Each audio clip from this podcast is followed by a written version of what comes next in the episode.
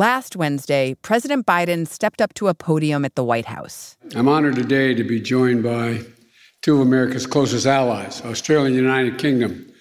Joining him virtually were UK Prime Minister Boris Johnson and Australian Prime Minister Scott Morrison. The three leaders were announcing a new security partnership in the Pacific. And the cornerstone of that agreement was a big defense deal. We are launching consultations with Australia's acquisition of conventionally armed nuclear powered submarines. In a deal worth tens of billions of dollars, the U.S. agreed to sell nuclear powered submarines to Australia. We're joining together, Our partnerships are getting stronger. This is what we're about. It was the kind of news story that generally fades from the headlines pretty quickly. Except this one didn't because one country had been left out of last week's announcement France. What none of those world leaders mentioned was that the US's new submarine deal with Australia would replace a previous submarine deal that Australia had with France. And that made France mad. Je suis aujourd'hui euh, en colère. That's the French foreign minister, Jean Yves Le Drian, in an interview on French radio the day after the US's announcement. Le Drian said he was angry. In this radio interview, he completely lashes out at the U.S. That's our colleague, Matthew Dalton. He said that the Biden administration has stabbed it in the back. C'est vraiment en bon français euh, un coup dans le dos. And perhaps worst of all, from the uh, French perspective, they said that the Biden administration was behaving like Trump. Cette décision unilatérale brutal, imprévisible. Ça ressemble beaucoup à ce que faisait M. Trump.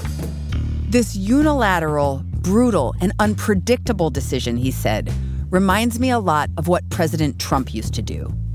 I had never heard any member of the French government get that angry about anything in my six years in Paris. And that anger would only escalate. The French were so upset because of the betrayal aspect of this, because of the lying. I think this is about humiliation and about respect. Welcome to The Journal, our show about money, business, and power. I'm Kate Linebaugh. It's Wednesday, September 22nd.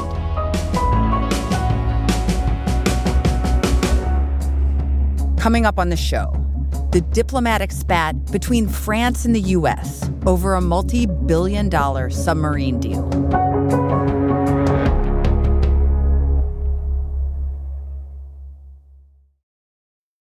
This episode is brought to you by Global X ETFs. Looking to invest? Start your journey by exploring exchange traded funds with Global X ETFs. Exchange traded funds, or ETFs for short, create baskets of stocks, bonds, and other assets that you can buy in a single trade. Global X specializes in ETFs that track emerging trends, like the rise of artificial intelligence, as well as strategies aimed to generate income potential. Visit globalxetfs.com to discover how you can get started.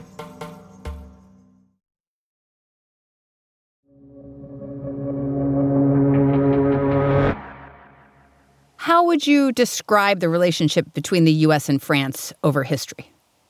Well, France is the oldest U.S. ally. It came to the help of American Revolutionary forces during the, the war against the British. Um, Lafayette was key to helping the American revolutionaries win the war. And, you know, whenever a U.S. official, a senior U.S. official comes to France, that's sort of the first thing any U.S. official will say. I have said many times, as have all of my predecessors, that France is America's oldest friend, our first ally. It's almost like boilerplate. I'm here in France, the oldest ally of the United States. It was true when Lafayette crossed the Atlantic to help Americans achieve liberty. It was true in 1917 when General Pershing's army arrived in France and his aide proclaimed, Lafayette, we are here. The relationship's old, but it hasn't always been rosy especially in the last few years. You go forward to the Trump administration, there were a whole host of disagreements between France and the United States. Trump pulled the US out of the Paris climate deal. He imposed tariffs on European goods, on French wines. He pulled the US out of the Iran deal, which was one of the big foreign policy initiatives that was supported by the French. So, all of those things just led to a big deterioration in relations between not just France, but Europe overall and the US. Biden ran on a promise to normalize relations with America's European allies. And as president, he's taken concrete steps to do it. He re entered the Paris Climate Agreement, re engaged with Iran on the nuclear deal. These steps made French leaders, including President Emmanuel Macron, hopeful. First few months of Biden, things were going very well. There was a sense that things could sort of return to the status quo. Absolutely. And it seemed like the two countries had returned to that old status quo. Matthew saw it this past June at the G7 meeting in Cornwall, England. Macron, Biden, and Boris Johnson were there. Boris Johnson was the host of the meeting. Biden and Macron seemed to be getting on swimmingly. Biden and Macron had a joint appearance by the sea. They walked on the beach, they put their arms around each other. Biden said, I'm so happy to be here with the president of France. And I'm with the president of France. That makes me even feel better. you know, America's back on the world stage. The United States, I've said before, we're back. The U.S. is back.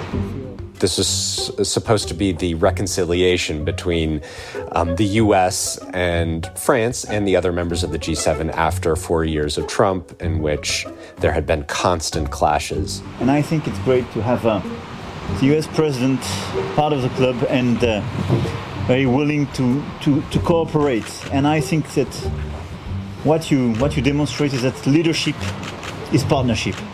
And, uh, so all the optics, all the body language, the chemistry looked to be amazing.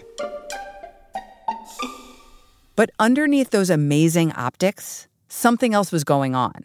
Something President Macron and the public didn't know at the time. Australia's Prime Minister, Scott Morrison, was also at the G7 meeting, negotiating with Biden a new submarine deal a deal that would upend an agreement France already had with Australia. That deal, signed five years earlier, was known in France as the contract of the century. So in 2016, France signed an agreement with Australia to supply 12 submarines to the Australian Navy.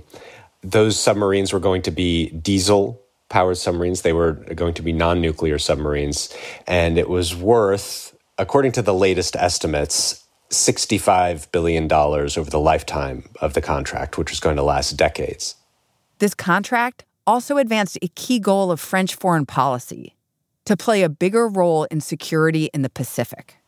You know, this wasn't such a job creation project back in France. It's not like there were going to be thousands of new jobs created by this. This is more of a sending a geopolitical and diplomatic signal that Australia is now one of France's closest allies, and the two countries are going to be working very closely together. That was the plan. But then Australia started to get cold feet. So, Australia's diplomatic relations with China have been deteriorating for a few years. One thing in particular that happened was the Prime Minister of Australia called for a probe into the origins of COVID and that there needed to be an objective investigation. And the Chinese did not take that well. They imposed tariffs on Australian exports. It wasn't just this confrontation over COVID. China and Australia were clashing over a lot of things, from 5G technology to alleged spying and political interference. Meanwhile, China was pouring money into shipbuilding and anti submarine technology. Australia got increasingly concerned that the French diesel powered submarines wouldn't be sufficient for its security interests. So Australia started looking elsewhere. Australia felt that it needed to go to the US, it needed to enter into some kind of new partnership with the US. And so Australian officials began to approach the US about the possibility of getting nuclear submarine technology. Nuclear submarines can go pretty much indefinitely without being refueled. The only limitation on their range are food and water for the crew. You know, this gives them a range that's much greater than anything you can get with a diesel submarine. These talks between the Australians and the Americans gathered steam, in part because they played into U.S. interests. The Biden administration is very concerned about China's rising assertiveness in the region. China's making all kinds of noises in the South China Sea. They're treating it as not as an international waterway, but as their own sort of back pond. They're making threatening noises towards uh, Taiwan and undermining the independence of Taiwan. All those positions are very worrying to the U.S. And so, together, the US and Australia had very similar interests in containing Chinese assertiveness. Soon, the talks between Australian and US officials reached the highest levels of government. That's what was happening behind the scenes of the G7 meeting in June. Biden was meeting with the prime ministers of Australia and the UK about the new submarine deal. And no one mentioned anything to Macron. At a later meeting with Macron, the Australian Prime Minister also failed to mention that he was about to cancel the French deal. So, how did France find out about this new deal that didn't involve them? They found out about it in the Australian media.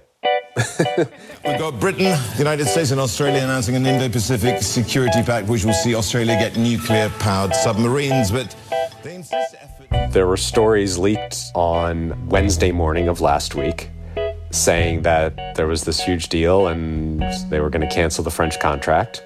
And then later that day in Washington, the three governments, Biden, Morrison, and Johnson, had sort of a, a video press conference. And the next morning on Thursday is when Jean Yves Le Drian uh, began to lash out. C'est vraiment en bon français uh, un coup dans le dos. They were completely blindsided. And as Le Drian has said, this is not how you're supposed to treat allies. French officials were mad, and they were going to make sure the U.S. knew it. That's after the break.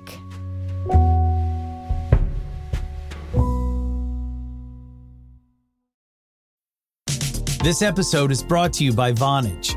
With Vonage Video API, your developers can easily create custom video experiences tailored to your business. Enhance every conversation with live video, whether it's delivering faster tech support, improving customer service, or enabling interactive meetings and events. Unlock the true video potential of your business. Discover how at Vonage.com. This episode is brought to you by Indeed. We're driven by the search for better, but when it comes to hiring, the best way to search for a candidate isn't to search at all.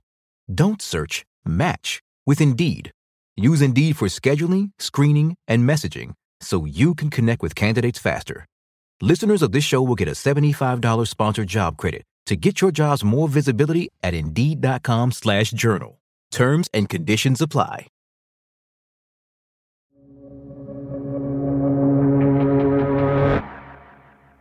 After news broke last Wednesday that the U.S. had the submarine deal, it didn't take long for France to act. First, France canceled a gala in D.C. This party was supposed to commemorate a Revolutionary War battle in which Lafayette helped defeat the British. That gala was canceled, and then. France has taken the extraordinary step of recalling its ambassadors from Australia and the United States as the row over their nuclear submarine deal intensifies. How serious is it to call back an ambassador? It's the biggest kind of diplomatic step for registering anger and discontent that is out there. All steps beyond that lead to things like spying and and and use of military force and if you're going beyond recalling ambassadors then things get really really bad. And in the case of the US that was the first time France has recalled its ambassador in more than 2 centuries of diplomatic history between the two countries.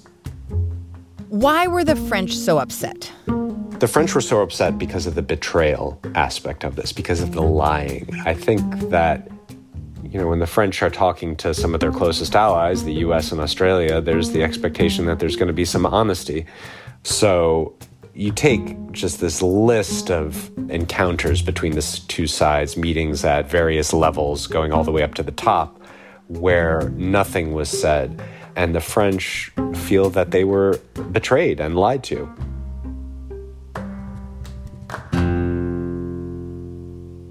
Did the Biden administration anticipate that this submarine deal with Australia would upset France? From their perspective, they saw the Australians coming to them looking for help in containing the Chinese.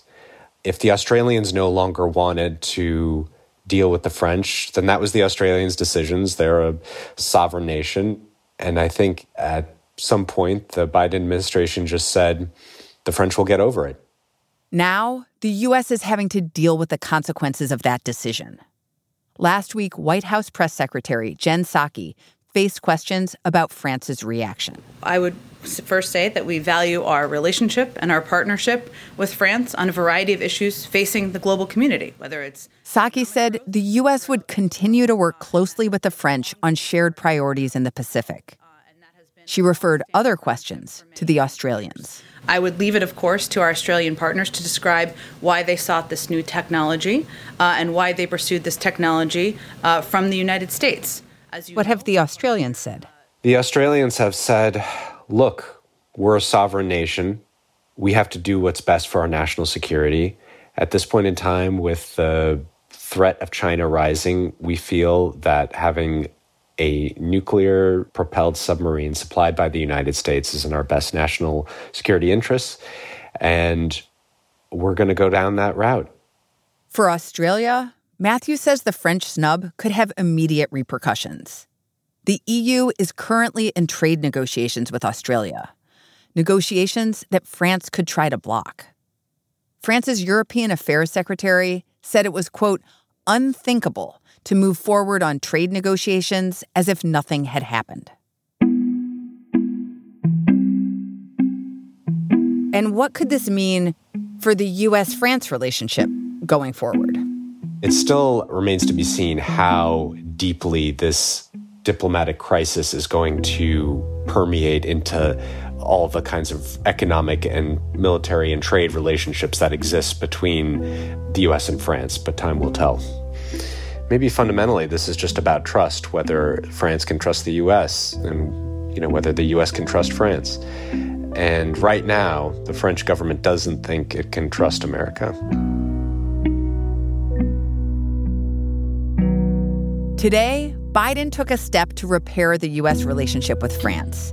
He spoke to Macron by phone. The two leaders said in a joint statement that the current situation would have benefited from, quote, open consultations among allies. They also said they plan to meet in Europe at the end of October, and Macron announced he would send the French ambassador back to D.C.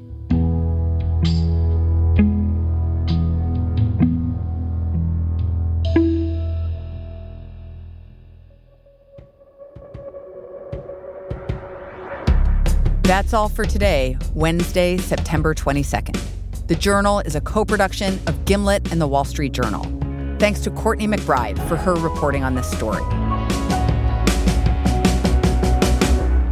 Thanks for listening. See you tomorrow.